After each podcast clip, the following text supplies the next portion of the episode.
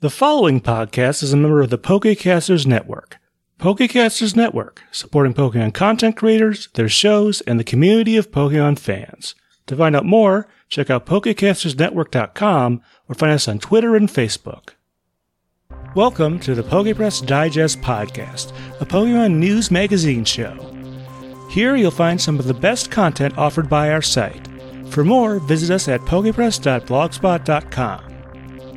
This episode has two segments. In the first, I interview YouTube musician Jordan Moore. We talk about his channel, his recent graduation from college, and his covers of Pokemon music. If you want to know what it takes to put together a video with many instruments all performed by the same person, this is one you shouldn't miss. Our second segment is a discussion of the music of Pokemon Puzzle League for the N64. Anne from PKB Podcast assists me in analyzing the tunes, most of them from the anime dub, that appear in this game. As usual, we run into a few surprises along the way. If you want to know what we thought of the game itself, be sure to listen after the outro. Thanks. Hi, folks, Steven here. I'm on the phone with Jordan Moore, who has done a number of covers of video game music, including Pokemon, as well as a number of classical uh, pieces of music. And he runs a YouTube channel, and we're going to talk about some of his work there and stuff like that. First of all, Jordan, where are you from, and how'd you get into Pokemon? Hi, everyone, and thank you for having me on here, Steven. I am originally from Columbia, Maryland, which is a suburb of Baltimore, and I still live in the Baltimore area right now. Um, I got into Pokemon when I was very young, about four, and it's because I had older siblings who are um, six and ten years older than me, and they were also into Pokemon. And they, you know, they had all the games. We had our Game Boy Colors, and they had Pokemon cards as well. They were really into card tournaments, actually. And so when I was only four or five, I think I was playing Pokemon Silver on um, the Game Boy Color, and it's always been my favorite video game franchise. It holds, you know, the most special place in my heart. And I've played a lot of games, not so much recently, but I'm getting back into it now. So that's how I got into it.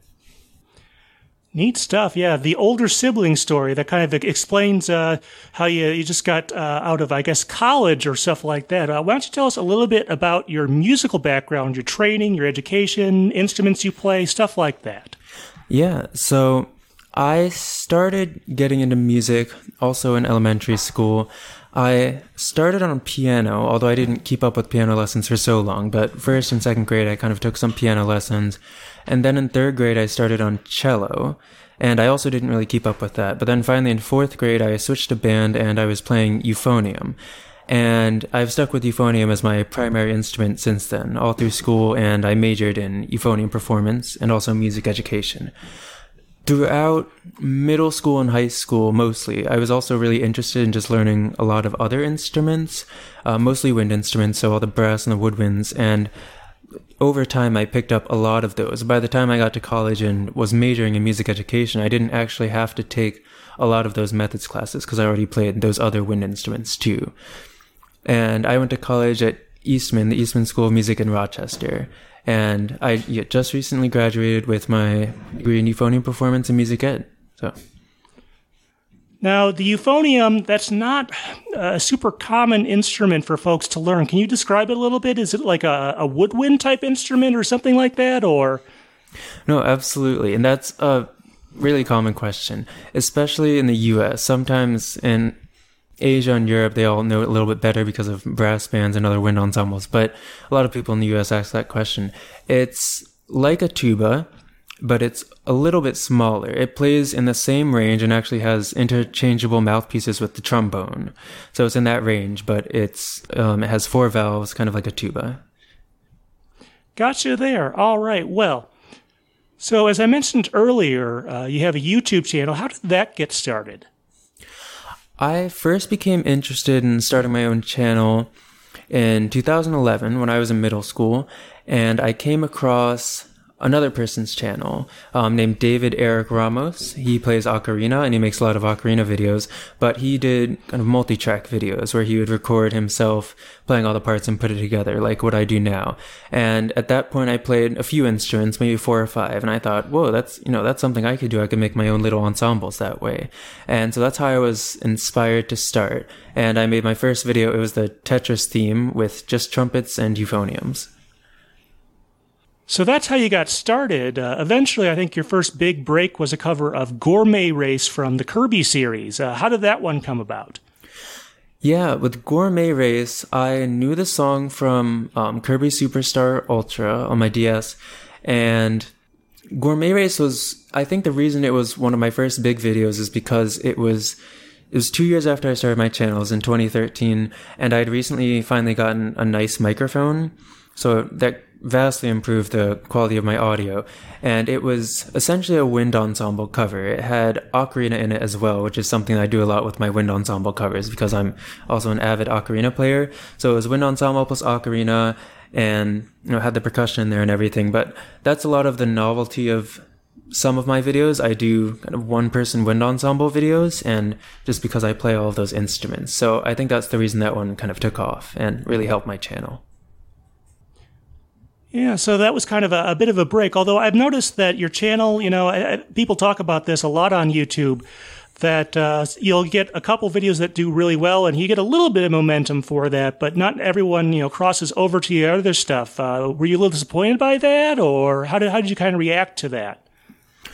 Yeah, with YouTube, especially back then, I was very just in it for myself, and not in a selfish way, but just be, I liked picking music that I was passionate about, whether it be video game music or classical music and writing my arrangements and just making them because I enjoyed doing it. And I think, you know, as a young person in middle school or in high school, it was great that I started looking at it that way. And I've been able to kind of keep that ideology because it's easy to get into the game of focusing too much on how many views your videos are getting or how many subscribers you have. But I think ultimately you always want to make sure that you're having fun doing this. So I was maybe a little disappointed that the rest of my videos weren't getting as many views, but I just tried to remember that, you know, I love making music this way and that's what's important. Glad to hear that. All right. Well, let's talk about some of your Pokemon stuff then. So one of the the biggest one, I think it might actually be the most popular video on your channel, is a cover of Lugia's theme from Pokemon 2000. Uh, it took a lot of effort. It looks like. Uh, what exactly went into that one from a technical perspective? Yeah, Lugia's song is one of my biggest projects that I've done. Even though I did it five years ago, I still haven't really done something quite to that scale. It's a full wind ensemble with ocarina, and I recorded, you know, every single part myself. It was all live. It's about 30 35 parts. And the reason I was inspired to do Lugia's song was because in Pokemon the movie 2000, uh, Melody plays this ocarina-like instrument, and the sound is you know very similar to what a real ocarina sounds like too. And I really wanted to play that solo in the beginning on my actual ocarina and have this whole wind ensemble accompaniment. And the reason it was wind ensemble is really just because I play those instruments. I just took the orchestral version from the movie and reduced it down to a wind ensemble. And with the with the editing, um, back then I was actually still using my video editing software to do the audio editing. So it wasn't super intuitive either. It probably took a lot more time than it should have, but I put it all together in my video editing software, both the audio and the video, all you know, 30 some tracks. So it was quite time consuming. I think I made the whole thing over about a month over the summer. That that sounds about that sounds about like the right amount of effort. How do you keep everything uh, synchronized like that? Do you use a click track or something like that when you're doing each individual part, or Yes, I do use a click track. I use Finale as my music notation software. So usually I'll just add uh, click and Finale and then export the audio and record along to that. And that gives you the perspective on both the tempo and also the pitch to make sure you're playing as in tune as you can. Understood. All right. Well, let's talk about a couple of your other Pokemon tracks. Uh, first of all, one of the other ones that I really like is your cover of Pokemon Johto, the third season dub theme from the anime. Why'd you pick that one out? I picked Pokemon Johto. That's always been such a catchy theme. And I thought that um, I thought it would go really well with Ocarina because of just how catchy it is and how kind of cute it is. And Ocarina just really enhances that. So I did it as an Ocarina Septet cover. And it was originally actually written for my actual Ocarina Septet. I play in a Septet with people from around America and we just meet a couple, couple times a year and we get together and do that. And it's one of our favorites because it's just so catchy and, you know, we're all bobbing around while we're playing it. And yeah, I was inspired to do that one. I just knew the tune from the anime. I had watched the anime, you know, when I was younger growing up with my older siblings, of course. So that's why I was inspired to do the Pokemon Johto theme. And then more recently, you did a cover of a song from Pokemon Gold and Silver, sort of coming full circle there. Uh, which one was that, and, and sort of how did that one uh, come together? Yeah, so that recent one, um, just last month, was Cianwood City and Ecruteak City. I believe it's the same theme for both cities when it's in gold and silver, but then when you get to Heart Gold and Soul Silver, it's just the Cianwood City theme. And that theme was, well, that video was inspired because of a contest, actually. A person named, well, his YouTube channel name is Soundle VGM Covers, and he's a clarinet player and he also does some electronic wind instrument covers. But he holds this contest every year, and this was the first time I'd heard of it, where it's a contest of chill music. So, well, chill video game music. And so I, you know, went listening to some Pokemon songs because that's, you know, my most loved video game franchise and tried to think of which ones were the most chill. And this one really just stood out. It just has that feeling. It just sounds so relaxing. And I decided to cover it with ocarinas, but also with French horn and euphonium because they're all such mellow sounding instruments and they blend together and just have that warm kind of relaxing sound. So that's what inspired that cover. Sounds good. Uh, what are a couple other recent ones you wanted to, to mention here? Yeah, another one it's also a Pokemon cover, but it's from the Mystery Dungeon series, is I Don't Want to Say Goodbye. And I did that one as an Ocarina Septet as well. A collaboration actually with a friend from my Ocarina Septet Okabanda. His name is Stephen Higby, and he's doing some stuff on YouTube too. And we recorded the parts together for that one. So that was a fun one to do. Another big one that's not Pokemon specific was back in April, I did a cover of the Final Fantasy VII main theme. And that one was a big collaboration. I'd never done something on that scale before. It was involving 23 musicians and it was a wind ensemble arrangement of the original, which was more orchestral. And so everyone kind of sent me their parts and I put together similar to the way I did with Lugia's song, but I think it turned out better just because it's been a while since then and I have some better software now. And because all of these people were playing their primary instrument, so they all just sounded fantastic. So that was a, another big one that I did recently.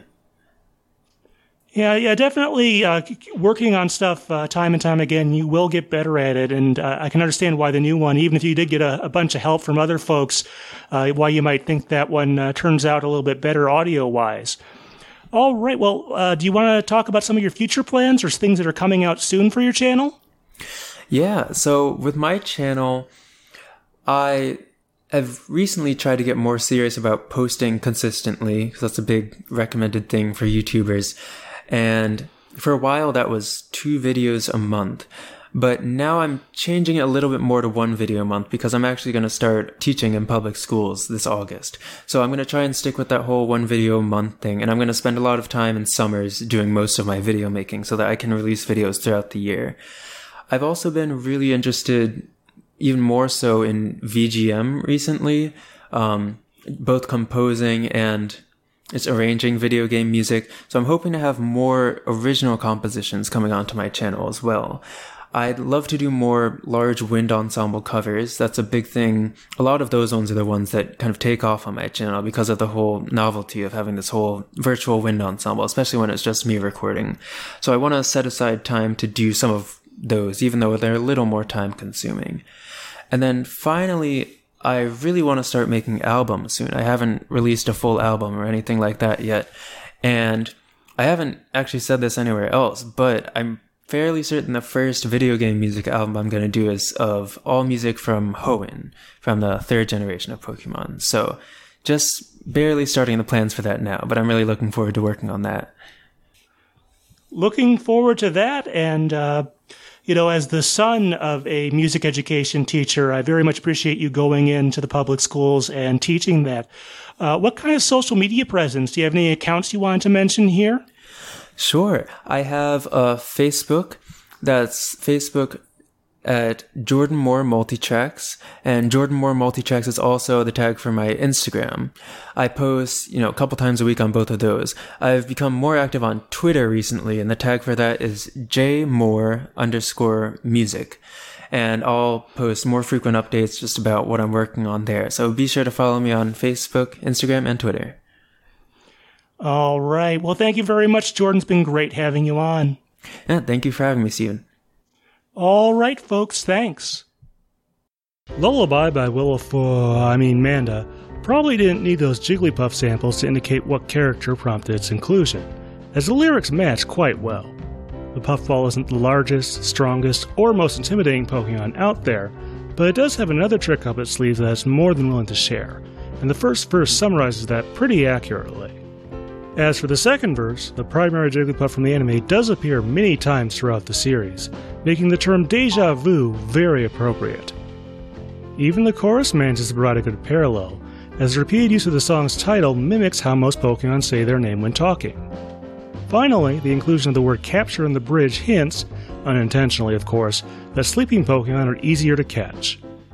As for the musical aspects, while Latin influence might seem more appropriate for a singing and dancing mythical Pokemon that would come many years later, it is still fitting for our cherry pink balloon. In any event, what do you think of this adopted character song? Be sure to let us know. Thanks. Hi, folks, Steven here.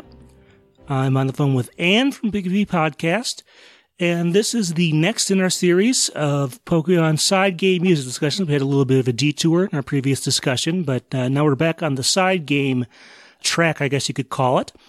In any event, in this discussion, we're going to be talking about the music of Pokemon Puzzle League for the N64. Uh, not to be confused with Pokemon Puzzle Challenge for the Game Boy Color that we'll be covering in uh, sometime up ahead when we get to that game.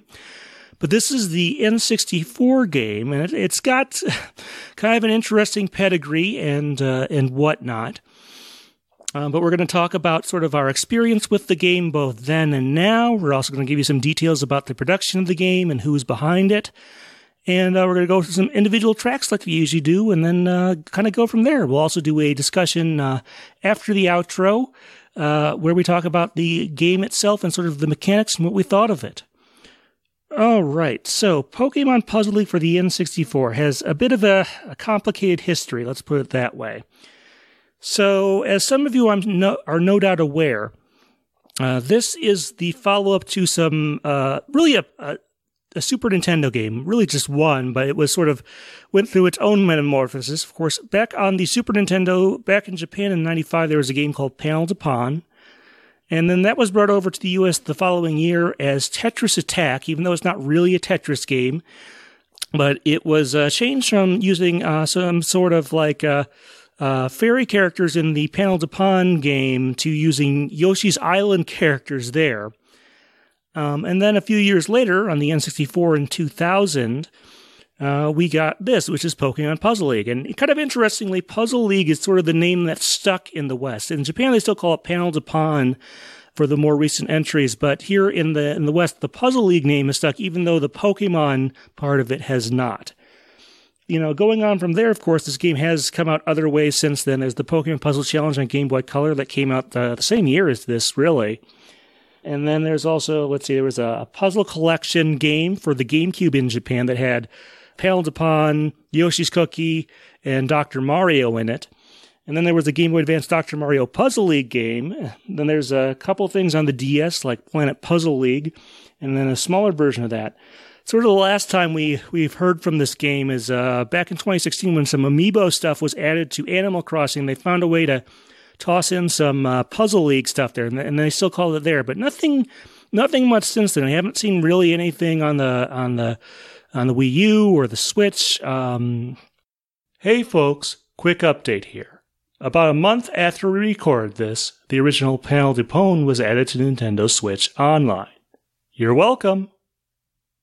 Side of things, although this uh, Pokemon Puzzle League was put on the original Wii Virtual Console, wasn't brought back for the Wii U Virtual Console. So uh, you're kind of out of luck if you need to purchase it that way because the original Wii shop is closed. But uh, yeah, that's sort of the long, complicated history of the Puzzle League franchise. As far as Pokemon Puzzle League, uh, before we get into sort of the, the background details, let's talk about how we kind of originally experienced this. First off, I had experienced uh, Tetris Attack before uh, playing this. I had played Tetris Attack on the uh, Super Nintendo, although I didn't own it until uh, a few years ago when I picked up a used copy. And then when this came out, uh, I figured I, I, did ask for this. I think I must have gotten it based on when it was released in August of 2000 in the US, it looks like. Uh, I probably got it for my birthday that year. But uh, played it then and uh, enjoyed it. it. It had some some nice features that were, I guess, an upgrade from there. Um, and uh, you have a somewhat different history with this franchise. Uh, sort of your personal experience the first time you played Pokemon Puzzle League? How'd you get into it? Um, my first time playing Pokemon Puzzle League was actually like fairly recently. Like, um, when we started deciding that we were going to do uh, the various video game music project, uh, Puzzle League was one of the ones that I knew was going to be hard for me to track down. So I kind of started putting out feelers and keeping my eyes open, um, looking for a way to get a hold of it. And a friend of mine from college actually still had it. Um, so while we were catching up uh, one day, we had driven up to see each other. Um, I was able to play a little bit of it, and um, I had kind of always planned to try to get a, a hold of an actual copy and play some more. But then the, the the lovely pandemic hit, and so I kind of am relying a little bit on memories for this. But I, I did get to play it a little bit, and you know lose lose an hour of of time to to addictive Tetris. Well, yeah, like we said, it's not really technically a Tetris game, so you haven't had a chance to play any of the other iterations. I know you didn't play the didn't play the Super Nintendo one, never even on the on the DS, really, huh? No, no. Yeah, that was a that was a fairly uh, popular entry. So that's obviously this is, I guess, kind of like the trading card game one, another one of these side games that I have a, a, a lot more experience with than Anne does, kind of unfortunately. But I'm glad you did get a chance to to, to give it a try when when the opportunity presented itself. As far as like I said, picking up a copy, not a super expensive game. Uh, you used to be able to get it on the Wii Virtual Console. I think they may not. There seem to be some emulation issues on there for some reason, which may be why they haven't brought it uh, forward um, again. But just to sort of um, lay the groundwork for the production of this game, the original like Tetris Attacks and Panel Pon stuff on the Super Nintendo was done by Intelligent Systems, but this game was produced by Nintendo Software Technologies, which is a sort of a it's a studio based right in, in Redmond uh, at Nintendo's headquarters that was founded, I think, in the late 90s or so. They've worked on a number of kind of weirdish side projects, and uh, we'll be talking about some of those when we go into some of the folks who were involved here. But uh, it Nintendo Software Technologies has somewhat of a relationship with the DigiPen Institute, which is also based in that area, right around Nintendo's headquarters in North America. And, that's sort of the story there. They've had kind of a just kind of a weird mishmash of of games that they've worked on, like I said. But um, as far as this particular game, it's, it's unusual in a number of ways. Um, it was never released in Japan um, was released in North America and in Europe and maybe some other places, but definitely not in Japan. And it's based heavily uh, on the dub of the Pokemon anime in terms of its theming. So that makes it very much kind of an odd entry. It is a bit odd that they wouldn't bother to create a, a Japanese version, which I guess technically they could have done if they wanted to to do that. But this was very much created for the Western N64 audience for whatever reason. And I don't suppose you had any other other details about sort of the uh, the game production itself before we get into the some of the people involved. No, I was actually like trying to do some digging on what would maybe not make it a property they wanted to translate over to Japan or or what would not make it viable. Music is the big one that comes to mind um, just because these are all Western releases, but that usually hasn't stopped a game from crossing borders before, like we've seen in a lot of other games that just gets rescored in those cases. So I'm not I'm not sure. Okay, so uh, being this is largely based on the Western version of the anime, there's a lot of uh, the usual folks you would expect. Uh, there's, you know, John Loeffler, um, Norman Grossfeld is credited in there, as are a number of 4Kids folks. But uh, what we're actually going to talk about here are a number of sound personnel on this game that we uh, tried to dig up some stuff. These folks are, I guess, a little bit less known. So there are two people who are listed as sound programmers. Uh, one of those is Rory Johnson, who I was able to find. He's still working at Nintendo. It looks like he's uh, one of their top uh, engineers at Nintendo of America. It looks like. Uh, other credits, uh, you'll hear a lot of these over and over again, but apparently he also worked on, let's see, uh, Ridge Racer 64 and Ridge Racer DS, a bunch of the Mario versus Donkey Kong games. And uh, apparently, he also worked on the 3DS port of Super Mario Maker that came out a few years ago. Um, then we have Emery Georges, the other sound programmer, and I was able to find a couple uh, games he's credited on, like the uh, Game Boy Color port of Crystalis, which I think they might have redone the music for that one for some reason, as well as Nintendo Puzzle Collection, that Japanese only game, uh, probably some sort of somehow derived from his work on this one and something called Homeworld, which I guess is some other thing. Uh, unfortunately, I wasn't able to find out what he's really doing now or where he is now. Um, and I don't suppose uh, you have any thoughts on those two folks for the time being. I'm um, not on those two folks. No, they're they're not names that we have discussed before. Really, kind of a surprise that we don't know more about them. Yeah, I would love to to know more. I think sometimes the Japanese folks are a little easier, even though their info is usually in Japanese. Sometimes you can find a bit more there. But uh, next up is Lawrence Schwedler, who is listed as the audio director and also is listed on uh, the original score. But he's not like a 4Kids person, as far as I know. So I'm guessing there's a small amount of original music in this game, and I'm guessing he was involved with that. Um, but as far as what he's doing, apparently he did work for Nintendo for a while, and then he moved over to the DigiPen Institute, sort of their educational branch, not educational software, an actual institute of education. In 2012 is what I have for him. So not much since there, but apparently he, I guess he's working on curriculum or teaching there or something like that. Okay, so even though this was a Western only release, we do have one Japanese name on there, and that is Ryoji Yoshitomi, Yoshitomi is apparently credited with sound effects and uh, has a bit of an interesting uh, track history, I suppose. Uh, one of the things he apparently worked on is Super Scope 6. So, for those of you who don't know what that is, back on the Super Nintendo, there was this peripheral that was sort of the evolution of the Zapper called the Super Scope. And um, it came with a six game package that had a couple, uh, speaking of puzzle games, had a, a couple Tetris variants called Blastris and uh, also had a bunch of like uh, combat type games. So he apparently worked on that. It's also listed as working on the Game Boy camera, which you may recall was a Creatures Game Freak production. So that may have put him into the Pokemon orbit if that was relevant here. I was going to say, um, I have in my notes uh, that he does a lot of work with the Wario franchise. So I'm pretty sure he's kind of on Nintendo's speed dial just in general. Yeah, I did see uh, at least Wario Land 4 and I think some of the WarioWare games. Uh, also, the Wii Fit series. And one of his more recent credits is on ARMS. Uh, generally in the sound uh, design or whatever process there, it seems like he's still uh, working on various things. So that's good to see. All right. Well, and then there's someone listed as a music production coordinator. His name is Julian Schwarz.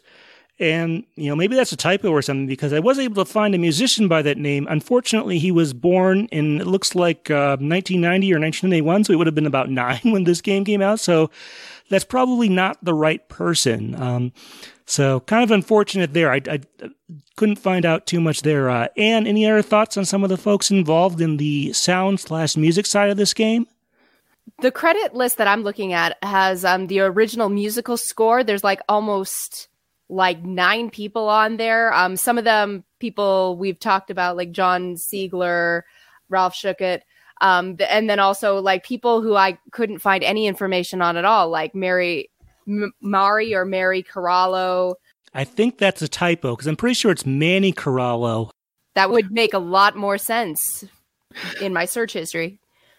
yeah, I think there might be a mistake in the credits of this game. I'm pretty sure it's Manny, and I think someone just got maybe it was written down and they mistook the N's for lowercase r's, which would make sense in how it got transcribed. They did get Ralph Schuckets. I believe they spelled his name right on there, which he's he told me is a and and in fact I made a mistake on that as well.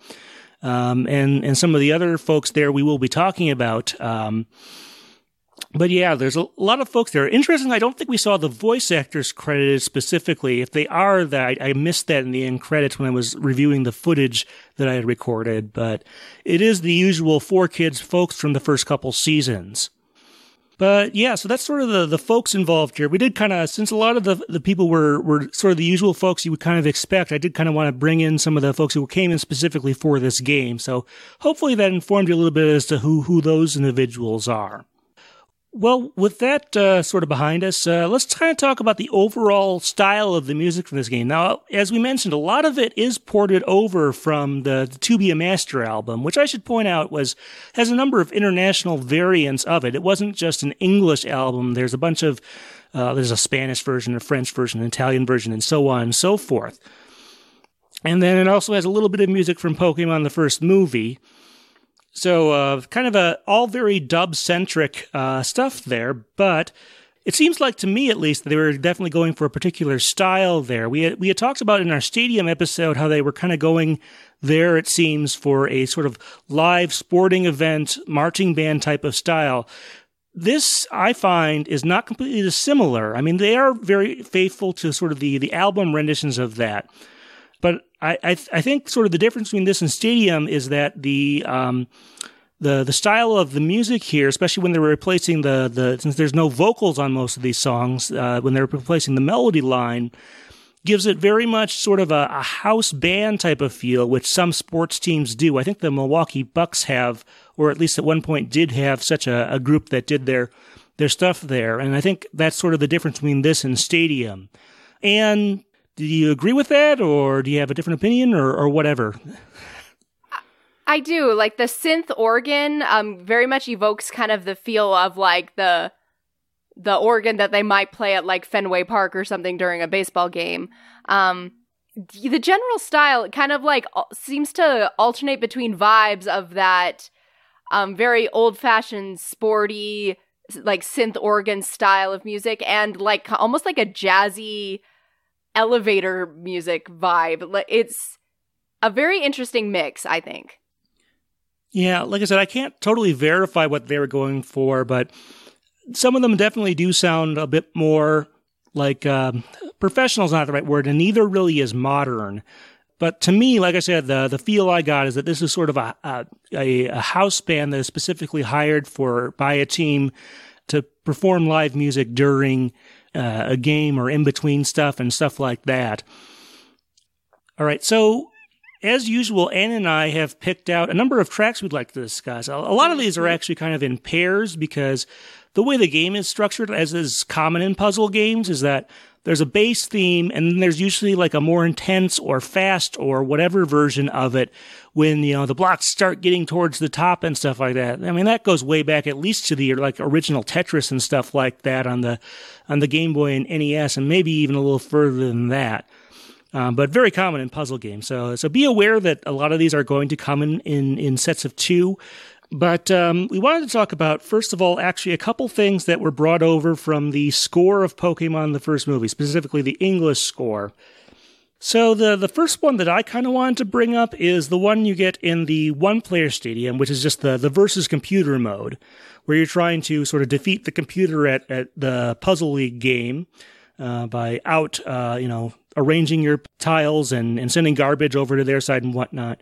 But whenever you get a badge or a an elite medal in some of the higher difficulties, basically whenever you beat uh, one of your opponents, you get uh, this song that is, I believe, based on the uh, the Dragonite Takes Flight theme from the the first movie. I would say that is definitely one of the more uh, triumphant ones in there. Uh, a lot of the first movie score, even like you know Tears of Life and stuff at the end, is not something you would put as sort of a, a triumphant theme, more of a, a, relief or something like that. Uh, and does, does that kind of does that kind of make sense to you, or? Yeah, and it kind of speaks to the longevity, I guess, of uh, Dragonite Takes Flight as a theme because we've heard that echoed throughout many games now. Um, much of the anime. It's an it's an iconic piece of music, but one of the few things that's actually like triumphant and happy, as you say in the first movie score. Yeah, have they been able to integrate more from the from the from from like say the second movie and stuff like that? Maybe they could have used some version of uh, The Legend Comes to Life or something like that in there, which would have been an interesting prospect. Mm-hmm. But uh, as far as how that they sort of map that, it's it's you know the N64 obviously it's a cartridge based system, so everything is sort of synthesized and stuff like that. They did an okay job with there. You can tell it's obviously not uh, a live orchestra uh, recording there, um, so that kind of is is like that. But it's very obviously horn based with a little bit of string work there. Uh, and any thoughts on that side of it? Not much. Like I I feel like the constraints of the platform do this track a bit of a disservice in a sense just because we've heard it in the movie with much more of a, a depth in orchestral arrangement. So when it's kind of imported over into a video game and kind of given this um, more synthetic treatment, I, I think you don't get the richness, but at the same time, the melody and the the basics of that theme are so powerful that it kind of transcends any instrumentation and any adaptation as well. Yeah, the N64 sound hardware, which it doesn't really have a sound chip or anything like that, but it's kind of in, in a, a, bit of an odd middle ground where it, it's not as advanced as some of the later stuff, but it's also not as basic as, you know, the NES or the Super Nintendo. So you, you end up with something interesting. And the point about you know not having the access to you know the orchest- full orchestral thing because you can't use digitized audio is something we'll probably come back to either later in the music discussion or in the post discussion. So mm. look forward to that. Now, Anne, you had picked a track as well, and I thought originally it was like based on the same thing, and maybe it is a little bit, but it is a distinct sort of track from uh, the score of Pokemon the first movie. You want to talk a little bit about it? Yeah, so I went for um, Let the Battles Begin, which is um, a riff that you hear in the anime. I actually had trouble pinning down the exact title of it, but it's uh, the theme that plays uh, in the first movie underneath um, the harbor master when all of the trainers are heading off to New Island and they're all very triumphantly riding their Pokemon and braving the storm. And it's a theme that comes up occasionally in the anime as well. I feel like we've heard it during leagues. It kind of gets used in a lot of the same contexts as Dragonite Takes Flight. So I think, and I definitely think they're in like the same key. And you notice they probably had similar chord progressions, like they all resolve the same. So I, I think there's definitely they are speaking a common musical language there, but I really like it because that theme kind of evokes a, a, sense of triumph, um, kind of the same function that World of Pokemon gives. Like it just fills you with this sense of anticipation, which is why I think it gets used sometimes in league championship episodes as well. And yeah, like I just heard it and I was just like, it just felt like, okay, I'm ready for this Pokemon battle as a puzzle. I, I remember just liking it a whole awful lot. Yeah, you, as as you mentioned, they they are kind of related and have some definite similarities beyond just you know being from the same same movie. They have some things there. It's it's sort of the it's it's sort of an off to adventure theme, if you ask me. Um, sort of there mm. because that's what they're effectively doing is they're trying to cross the sea there in the movie, and, and here in the game, it's I believe played as soon as the one player mode starts and you're about to battle Gary as the first opponent in that one. Um, so I think you're about right there. I think it is a good placement there, and I think it definitely works. It does obviously have sort of the same limitations as the uh, the one based directly on Dragonite Takes Flight, so it's sort of you know, which I guess is to be expected, huh? Yeah, I, I mean, maybe I don't need to bring it up for every single track, but that is for a lot of these that were based off of previous iterations of music we've known. Like, it's hard not to notice that. It's not necessarily a, a huge detriment, but it's hard not to notice it. Making My Way, any way that I can, has a longer history than you might be aware of. It doesn't go super far back, but the earliest version I found is by Wynonna Judd, on the soundtrack to the 1996 Whoopi Goldberg business comedy The Associate. The song would then show up on a Marcia Hines album in 1999, which was soon followed by the Billie Piper version you're probably familiar with. Each of these features a different arrangement, but the more electronic instrumentation in Piper's rendition is probably what made it the choice for the Pokemon soundtrack. As for the lyrical content of the song, the theme of strength overcoming adversity results in an experience that I think would have fit in very well on To Be a Master. What's most interesting, however, is the way phrases that were originally intended as metaphors become literal when applied to Pokemon. The source material is a game in which you cross rivers and climb mountains. If you really want to stretch it, there's also reference to strength. Not bad for a song that was probably written before the games were even out in Japan. In any event, feel free to check out those other versions. There's at least one more that I didn't mention. And let us know what you think. Thanks. All right, well, we, we had hinted at that, uh, but you know, when you go through the one player Steam, that's going to expose you to a lot of the music from this game. Actually, if you uh, go through that mode, now the number of stages depends on the difficulty you select. There are a total of up to like sixteen of them, um, but the first uh, opponent in each mode you go to is in fact Gary, and his theme uh, again, like as I mentioned earlier, most of these come in pairs where there's a, a regular theme and then a sped up version but uh, it's based on Pokemon World, uh, specifically the TV version, not the movie version. I don't think they would have had a, uh, enough time to get that uh, in there for this. Um, but Anne, what made you pick this one out? Um, well, Pokemon World is a song that I've always loved. Um, just kind of the the general feel and the beat of it, the movie version more than the TV version.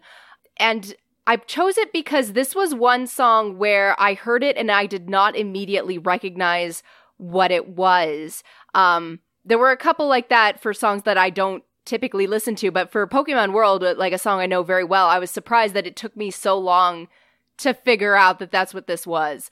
Um, so I picked it because I, I thought that was very interesting that how much the instrumental and, and the just adaptation changed the feel of the song to the point where I didn't immediately recognize it as this melody and, and song that I love. And part of that might be because Pokemon World kind of incorporates some uh, rap, uh, uh, speak singy elements and rhythms that maybe don't translate as well to an instrumental. But I thought it was like a very interesting I don't know, intellectual exercise, I guess, of how a song can change when you change one small thing.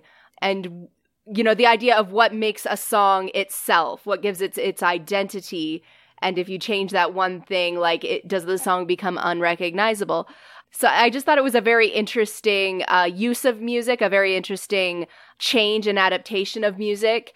And also I, I miss gary a lot. He's my favorite. He's uh, was always going to be on this list whatever his theme was. Well, if I remember correctly, the way that is done structurally, the, the regular version of that theme starts with the uh, uh, the melody starts on the verse portion. It doesn't have that, you know. Mm-hmm. So you want to be a master Pokemon. That part is not represented at the start of that track. There, do you think maybe right. that is what made it more difficult to recognize? That that's possible. Yeah. Yeah, even when I knew that this was Pokemon World, it still took me a while to kind of like find my feet in the song. So again, yeah, I think there's a lot of very small things about that song that are iconic that were rendered very well, not very differently, but differently enough in this track that it felt like a different song. What about when you get to sort of the uh, the panic mode or the faster mode? Because I think there it goes straight into the chorus when it switches over there, right? That that's where I, I started to clue in a little more. Yeah, it's it's definitely I think. Well, mm, maybe not necessarily. Actually, I actually really did enjoy the the non panic kind of jazzy synth version. Um, but I I think uh, overall that song was meant to be at a bit of a faster pace, and it's kind of suited more to that. Yeah, and it switches between the two versions. The slower one, the melody is played by, a, I guess, a, a synth xylophone, whereas they use a, a pipe organ type sound for the uh, for the faster one. You know, where it goes into the chorus. But um, so maybe that's also a factor. I, I, guess while we're here, I may as well ask, uh, what, what do you think sort of the lasting status or stature of Pokemon World is then? I, since this game seems to have made you think a little bit more about it structurally. I definitely think it's the forgotten theme of the anime franchise, which is saying something considering like there have been a lot of themes, some of them that, you know, some of us didn't necessarily grow up listening to or or stopped watching the show to so we didn't become familiar with them.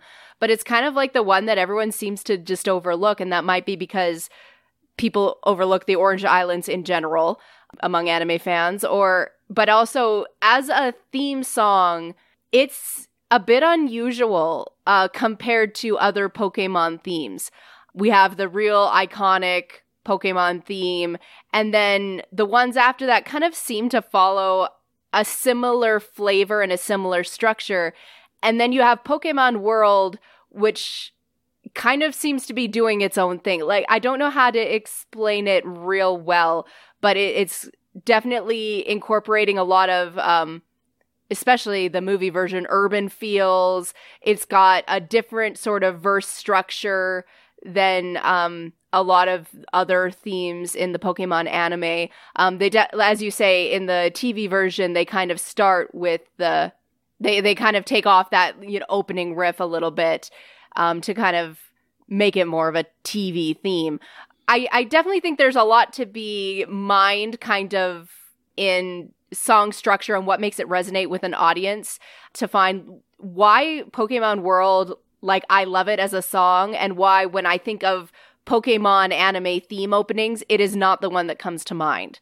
Because that's an interesting dichotomy. And I definitely think its structure and its original instrumentation, I think that definitely plays a part in that. Sounds like we might have some uh, material there if we ever do an underrated Pokemon Songs 2 episode on mm. this. because because it is one of my favorites. Um, but it's a good song. yeah, but it's definitely not as famous as the one before it, the original Pokemon theme, or even the one after it, Pokemon Johto. Johto. So yeah. it, it is a bit of an an odd spot there. All right, well, let's move on. Um, so the stadium mode is structured in such a way that you go through like all the gym leaders from Gen 1 and stuff like that. So fairly early on, you have to battle against Misty, and, um, you know, you might think, oh, this is mostly from To Be a Master, so they're going to use Misty's song there. But actually, they don't do that. They use um, an instrumental version, or I guess two instrumental versions, I guess you could say, of Catch Me If You Can from the Pikachu's Vacations short from the first movie, which is kind of an interesting choice. I have to assume that the main reason they didn't use Misty's song is that that song is rather slow and they couldn't think of a good way to port it over um, and use it in this type of game. Although there is a faster version on uh, of Misty's song uh, that is used uh, in Germany on the dance single for uh, "In Der Dunkelheit Nacht," uh, basically the the German version of Misty's song. Not sure if that would have been available by the time they were working on this game to use there, but. I don't know. Andy, have any thoughts on them using Catch Me If You Can instead of using the uh, sort of obvious choice there. I support this choice. Um, I agree. Like you could probably tweak the arrangement of Misty's song and make it a bit faster, but I like I love Catch Me As You Can as a song. Like it is one of my favorites on the um, first movie soundtrack. And I think it is a song that rhythmically um like it has a female vocalist like it's a song that could be used for misty very well and as an instrumental i definitely think it kind of captures her youthful energy in a in a good way yeah, and you know this is why Brian Steckler is is in the young credits. There is that they um, credit that. Although Catch Me If You Can, unlike some other things, is definitely a, a it was since it was specifically written for the movie, I think that makes the rights for it a little bit different. But as far as Brian himself, I did get a chance to interview him a number of years ago, and I don't think this is in the interview itself, but I did kind of ask him about it. He didn't seem to really remember anything about this game, so I'm guessing his involvement at most was just signing a release or something like that, mm-hmm. so it could mm-hmm. be used there. Um, you know, it, it's. I wish I kind of had more to say about the the thing there. I think the most interesting thing about this, for me at least, is the fact that they use this instead of Misty's song and I, I, do think that was probably the right choice there. Um, but that's kind of what I have to say there. Any other thoughts, Anne? Not really. it's like yeah, I just like listening to this track. It's it's just a good song. It, it's got a nice sense of rhythm to it.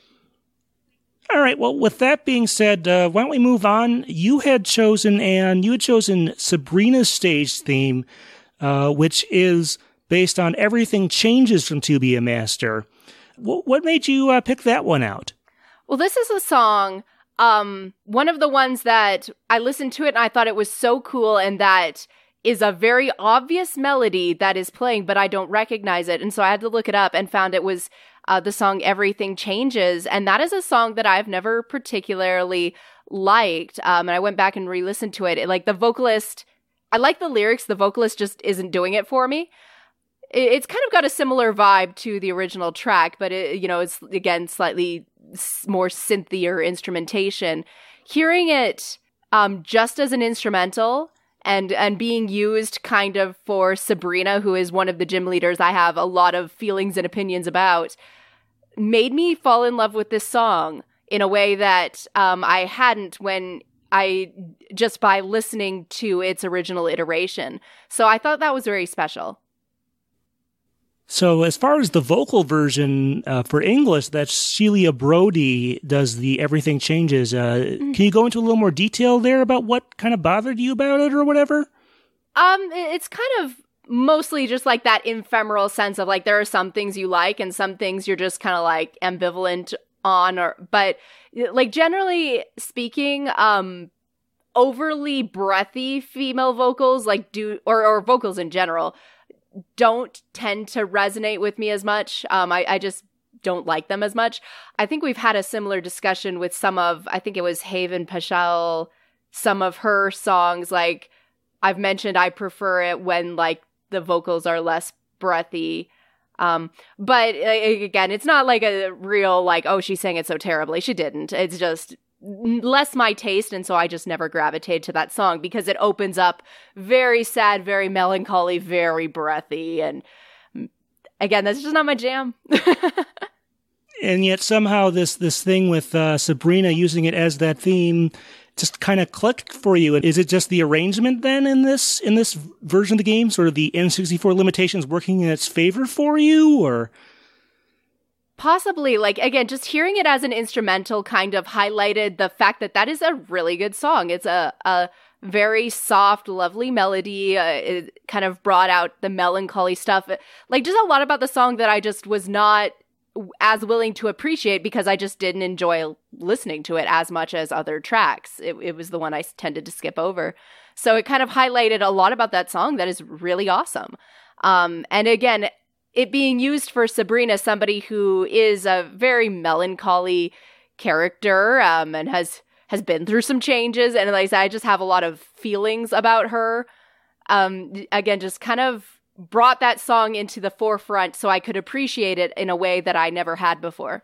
Kind of an interesting thing there. Maybe it's a little bit of less is more, or just uh, in the right context. So, kind of interesting. I'm I'm really kind of surprised to hear that. I guess my thoughts, I do like this arrangement, but um, it's definitely a song where I think the um, the chorus is very recognizable, and that's where the basis for the the speed up version of it when the blocks get near the top. So um, it goes straight into the everything changes, changes. You know, it goes straight into that part of it. Uh, that was kind of the part that struck me, but I find it very interesting that having it used in the game this way actually made you uh, appreciate it more. I, I love things like that. Yeah, I, I, know a lot of people really loved it as it is, so I, I kind of feel happy that I can kind of join in in that band camp now. Bandwagon, I think maybe might have been the word I meant to use. Well, speaking of melancholic characters, who I guess also have ties to the psychic type, Perhaps one of the few original tracks in this song is used for Mewtwo's theme. Now, Mewtwo, you have to do some some work usually to play on that stage. The the one player stadium comes with three difficulties. Uh, the by default, and then you can unlock a fourth and a fifth difficulty. And on those higher difficulties, after you refight Gary, uh, you go through a cutscene that looks a little bit different than it did on hard mode. And uh, there you have to go against the Puzzle Master, who, like I said, turns out to be Mewtwo, which is uh, maybe not the most surprising thing out there, especially if you uh, go through the sound test a little bit. Um, but the theme there is sort of this. I'm not sure exactly how to describe it. I think this must be one of the things that was done uh, by that one guy who is the uh, the sound coordinator. If I had to guess as to what Lawrence Schwedler composed or arranged for this game, um, that was not something that previously existing, I have to assume it was this. First of all, kind of going back to what I said about Catch Me If You Can, I, I suppose the obvious choice here, since they have already got some score elements from Pokemon, the first movie would have been to use something derived from Mewtwo's theme in there. You know, the da da da da da da. That one in there, you'd think would have been sort of the obvious choice here, but they didn't go with that. I don't know if they had trouble translating it. So, first off, any thoughts, Sam, that they didn't use that? It is very surprising. Um, kind of in the way that Misty's uh, the choice not to go with the obvious choice there made a lot of sense. This one, like the reasoning, I'm not as sure on. Which is not to say uh, there's no reasoning or that it's a bad choice, but it is definitely not the the pick we would have all expected. Um, and given that I still can't figure out if this song is an original piece or if it is um, an arrangement of something pre existing, it's hard to figure out what the reasoning was behind that. But I don't know which one, like, unlike Misty, where it's like, yes, this was clearly the right choice. I don't know which which way would have gone better. I it ended up nice, but I'm very curious as to why not the original Mewtwo theme. I can I can only guess that they might have had an issue with the the way it's presented in the score of the first movie. There are a few places where it goes on for a little bit, but definitely not as long as some of the other tracks that are used in this game. It it doesn't have you know a long enough case there. They might have had to piece something together and create something semi original. Maybe they just couldn't do that, or maybe some sort of licensing or something fell through, or something like that.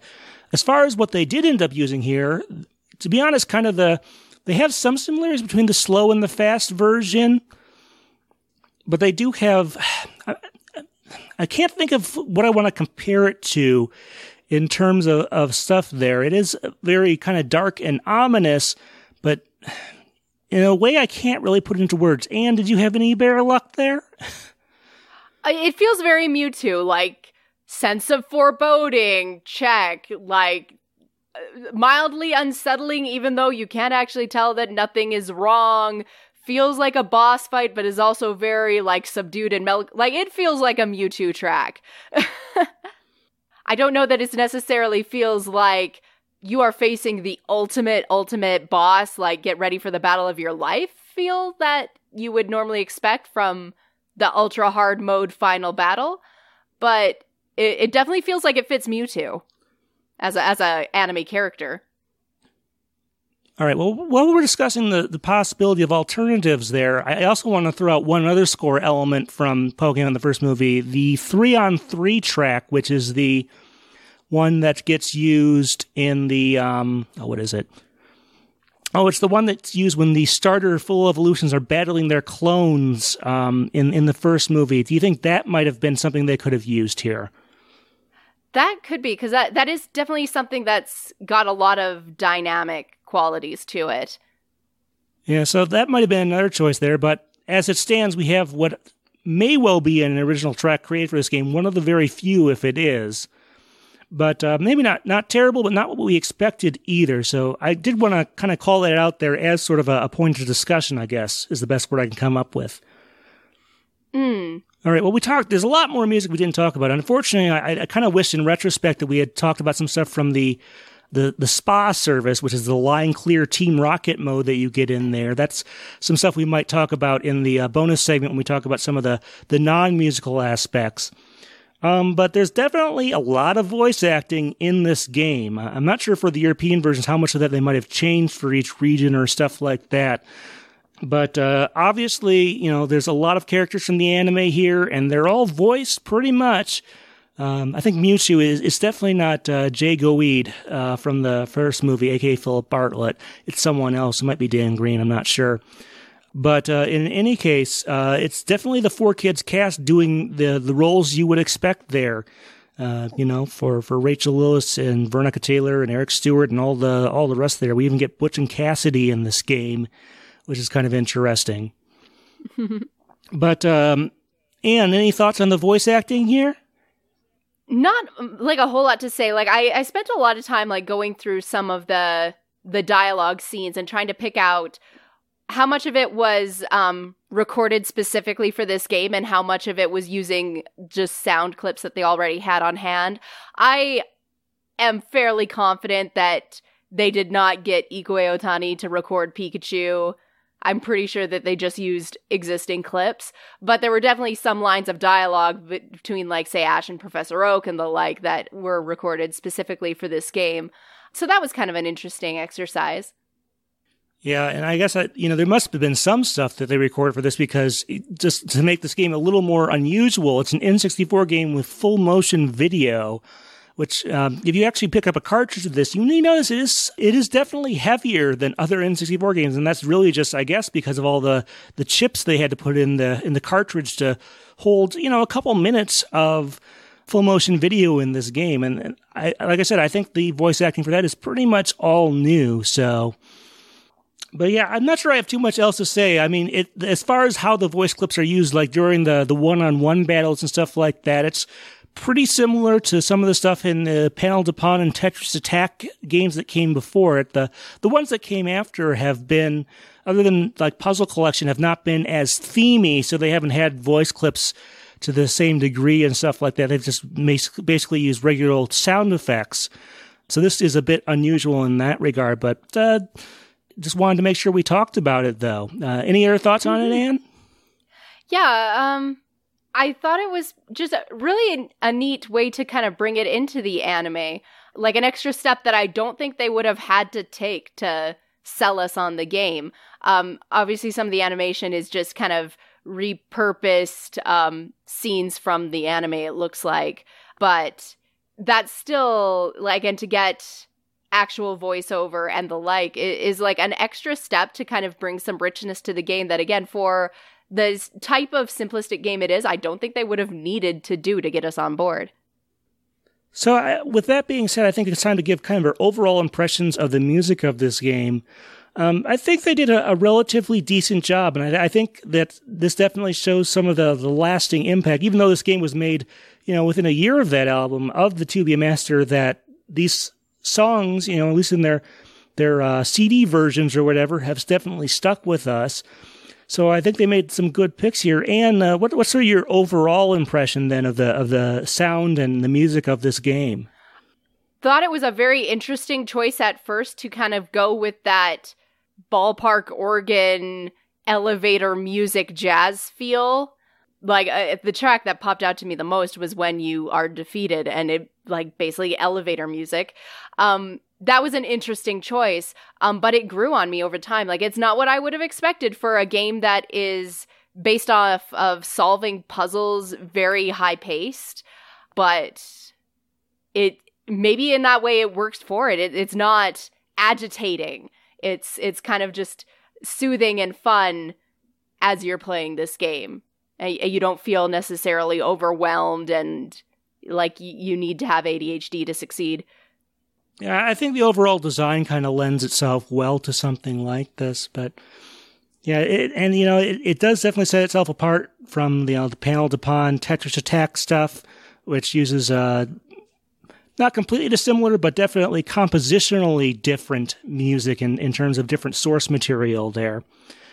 But uh, yeah, and we'll certainly do a comparison of the music of this game when we do uh, Pokemon Puzzle Challenge sometime later this year, most likely.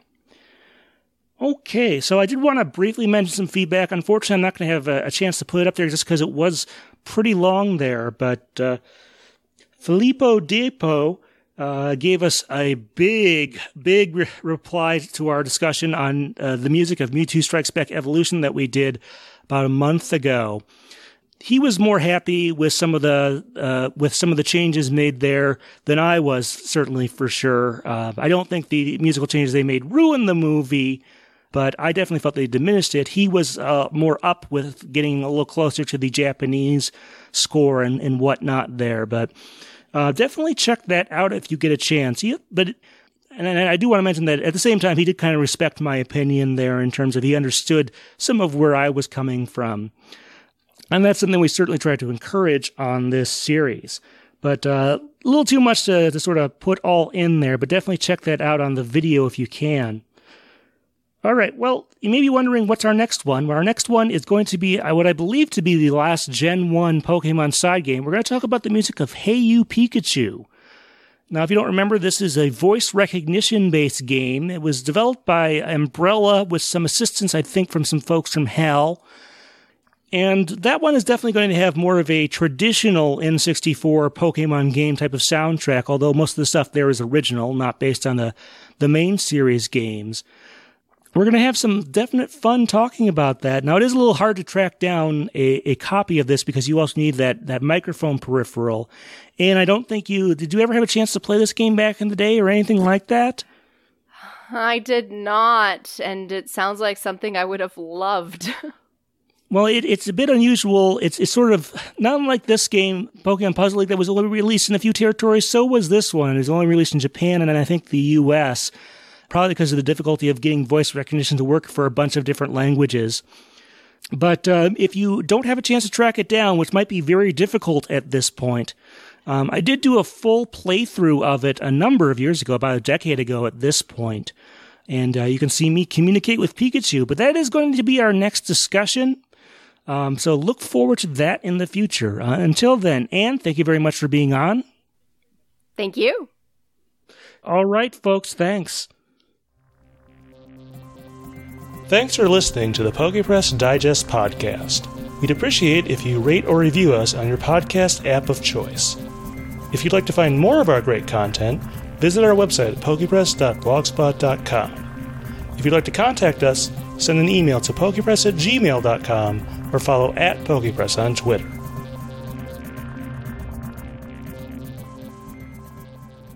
Okay, well, time to talk about the game itself. We had mentioned a few things here and there about sort of, uh, you know, the, I think the one player or the two player versus mode is, is one of the defining features. But Anne, it sounds like you were most attracted to the line clear mode. Do you want to explain a little bit about that and why you liked it?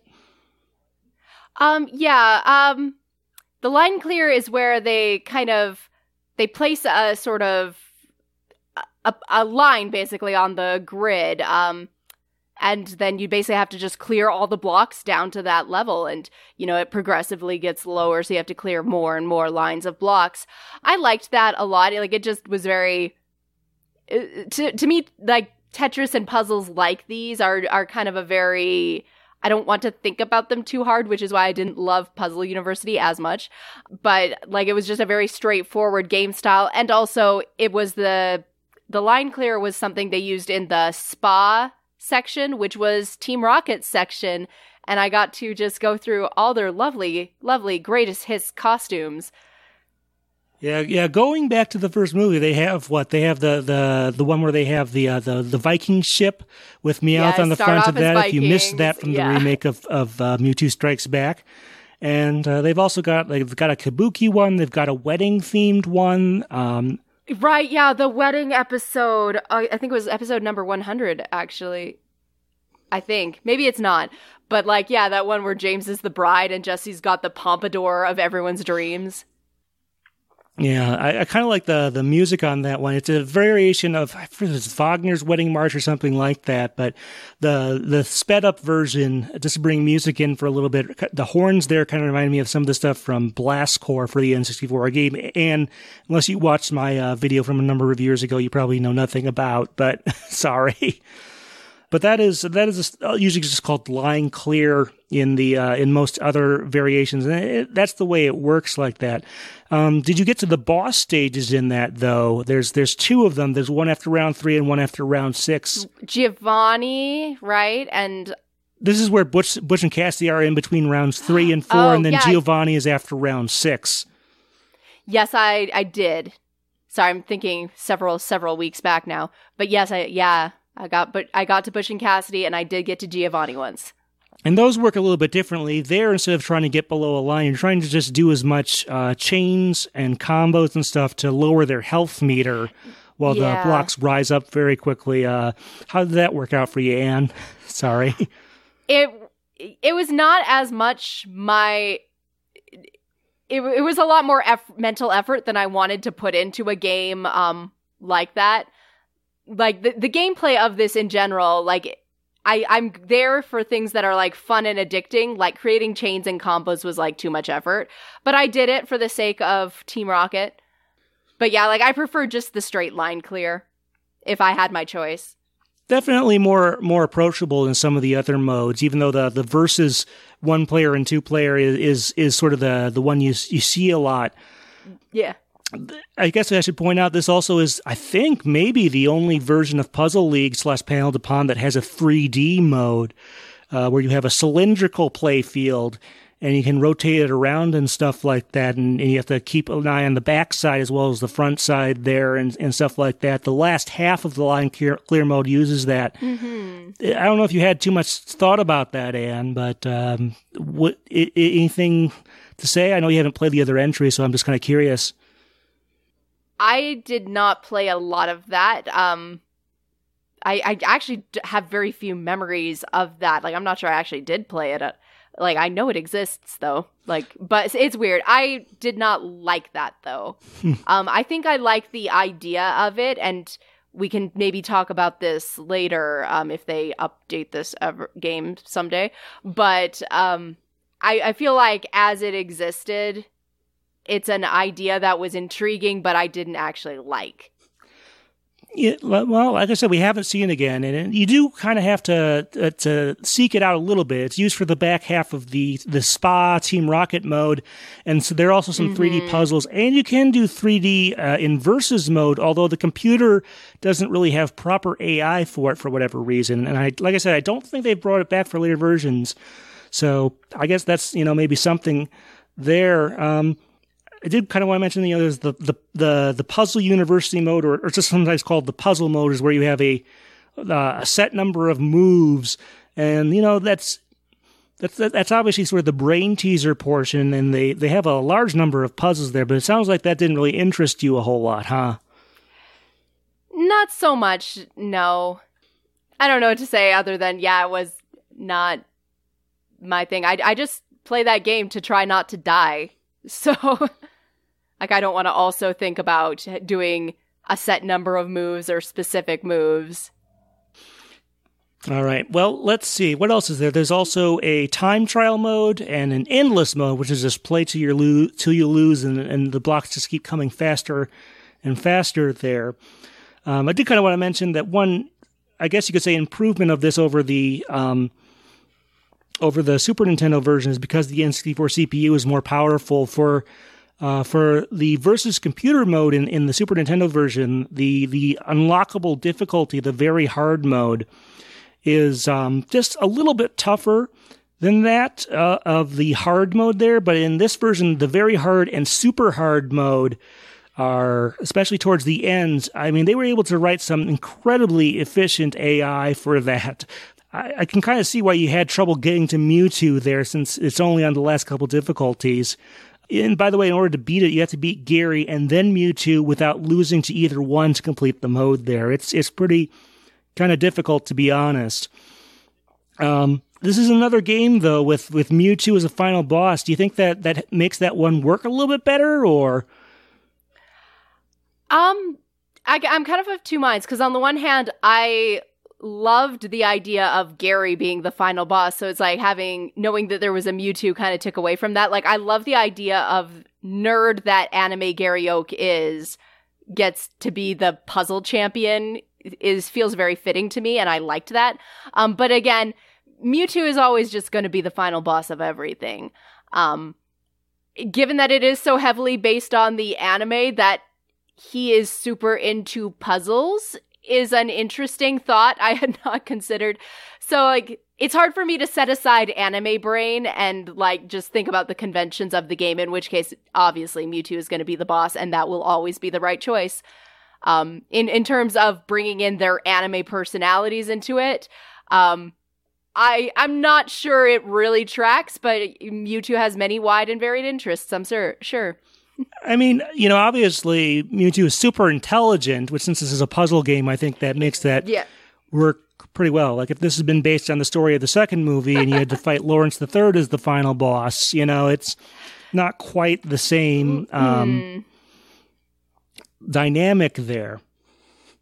So I thought actually that Mewtwo was a great choice there. Maybe I don't have as high opinion of of Gary's intelligence as you do there. well, he might not be smart, but he's definitely a nerd. Like I can see him like being on the school puzzle team. Let's talk a little bit about the sort of overall presentation, because you know, for especially for like I said, the versus mode, which which as you can kind of tell to me has been kind of the highlight of this game for a, a lot. Um, you know, you get to choose a Pokemon uh, from each, depending on which character you're playing as and stuff like that. Um, it does not mechanically really matter though, and I think that's probably actually for the best because you wouldn't want to have someone pick Sabrina with all the psychic types and then go against Koga or Team Rocket who are mostly or all poison types, I think that would work out quite poorly if, if you got a type advantage there.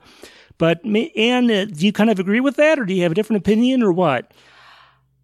Um, mildly different opinion. I don't like um I don't like it in games when they give you a choice that ends up not mattering. Um so I would have liked to see a bit more of an effect of something happening when you picked a certain Pokemon. I think they could have done more with that, like maybe picking a Jolteon gets you more yellow bricks drop or something. Um, but I I definitely think a type advantage, like you said, was would probably not be the best way to go. Um, yeah, like the, there were I don't know. I liked this game for what it was. There were a lot of things that, like, if I were asked to remake it, I would probably do differently. Um, and definitely a lot of things I wasn't expecting. Like when you hear the name Puzzle League, to me that conjures up almost more of a Professor Layton thing, or like the puzzle challenges in the Pokemon Game Boy games, where you have to like navigate your way out of a cave. And I feel that this game had less of that. So I would have maybe liked to see different types of challenges, that it wasn't all these matching up Tetrisy like games and maybe picking Pokemon could have factored into that. Well, in I know in Planet Puzzle League they have modes where there are like power ups you can use and stuff like that. So that might have been something they thought about for this, but didn't either didn't have time or stuff like that. Mm-hmm. Okay, well that's that's a little few more things I wanted to, to bring in here. First of all, this was released in 2000 on the N64. However, it's a game that has, you know, full motion video, maybe a couple minutes of it between all the different cutscenes or whatever. And also has, you know, voice clips, also has music, which they had to sort of take from and, and transform into sort of chip tune versions. I want to throw out the possibility that they could have released this a little over a year later and made this a GameCube game near or at launch. Um, and, you know, since that was a disc based console, they would have had a lot of room for more full motion video. They might have been able to use the original, you know, digital audio instead of the, uh, the versions that they have here and, and stuff like that. Uh, do you think that would have made sense, Anne, or, or what do you think? Um, I definitely think releasing it on the later console and delaying it a year would have um, given them time to work out some things and and obviously have a, a, different technological base to work off of to like like the the video probably could have improved the the sound quality improved. Like a lot of things could have been better in the game itself I don't know that necessarily it would have been the best overall because it's hard to tell what the market wanted at the time. Um, and if delaying its release a year would have meant it would not sell. And I think that's definitely something to consider. Delaying a game's release a year might not seem like a big deal, like when you're just considering like it would have been a better game. Um, but when you're considering of like, would anyone have actually bought it though? Could like like I think it's better to have gotten this game out into the world and to have made a profit on it than for the minimal upgrades it would have gotten by being released uh, later on the GameCube. Um, I also think, uh, I mean, it's not like no Pokemon games were ever released for like um, the GameCube or other consoles, but I think definitely keeping it within the Nintendo brand um, has been good for Pokemon because um, I have played other game franchises where that's they kind of play around with a lot of different platforms and like platforms outside of a specific brand even and it it's frustrating so I, I think there's a lot of details that go into that decision that maybe could have outweighed of the benefits of waiting to put it on the GameCube. All right. Well, well, there are a few things I want to add to all that. First of all, oh, yeah, if please. this had been around at the you know near the GameCube launch, it might have pushed more units of the console. Which, I mean, mm. as far as like the first holiday season in in the, in the U.S., uh, sort of the big games were Luigi's Mansion, Pikmin, uh, Rogue Squadron, Star Wars game. And uh, by a few weeks after launch, before the holidays, they released Melee for the GameCube, uh, Smash Brothers. So mm. for that holiday season, they had a pretty good lineup. But I do think that having a Pokemon game might have pushed a few extra units.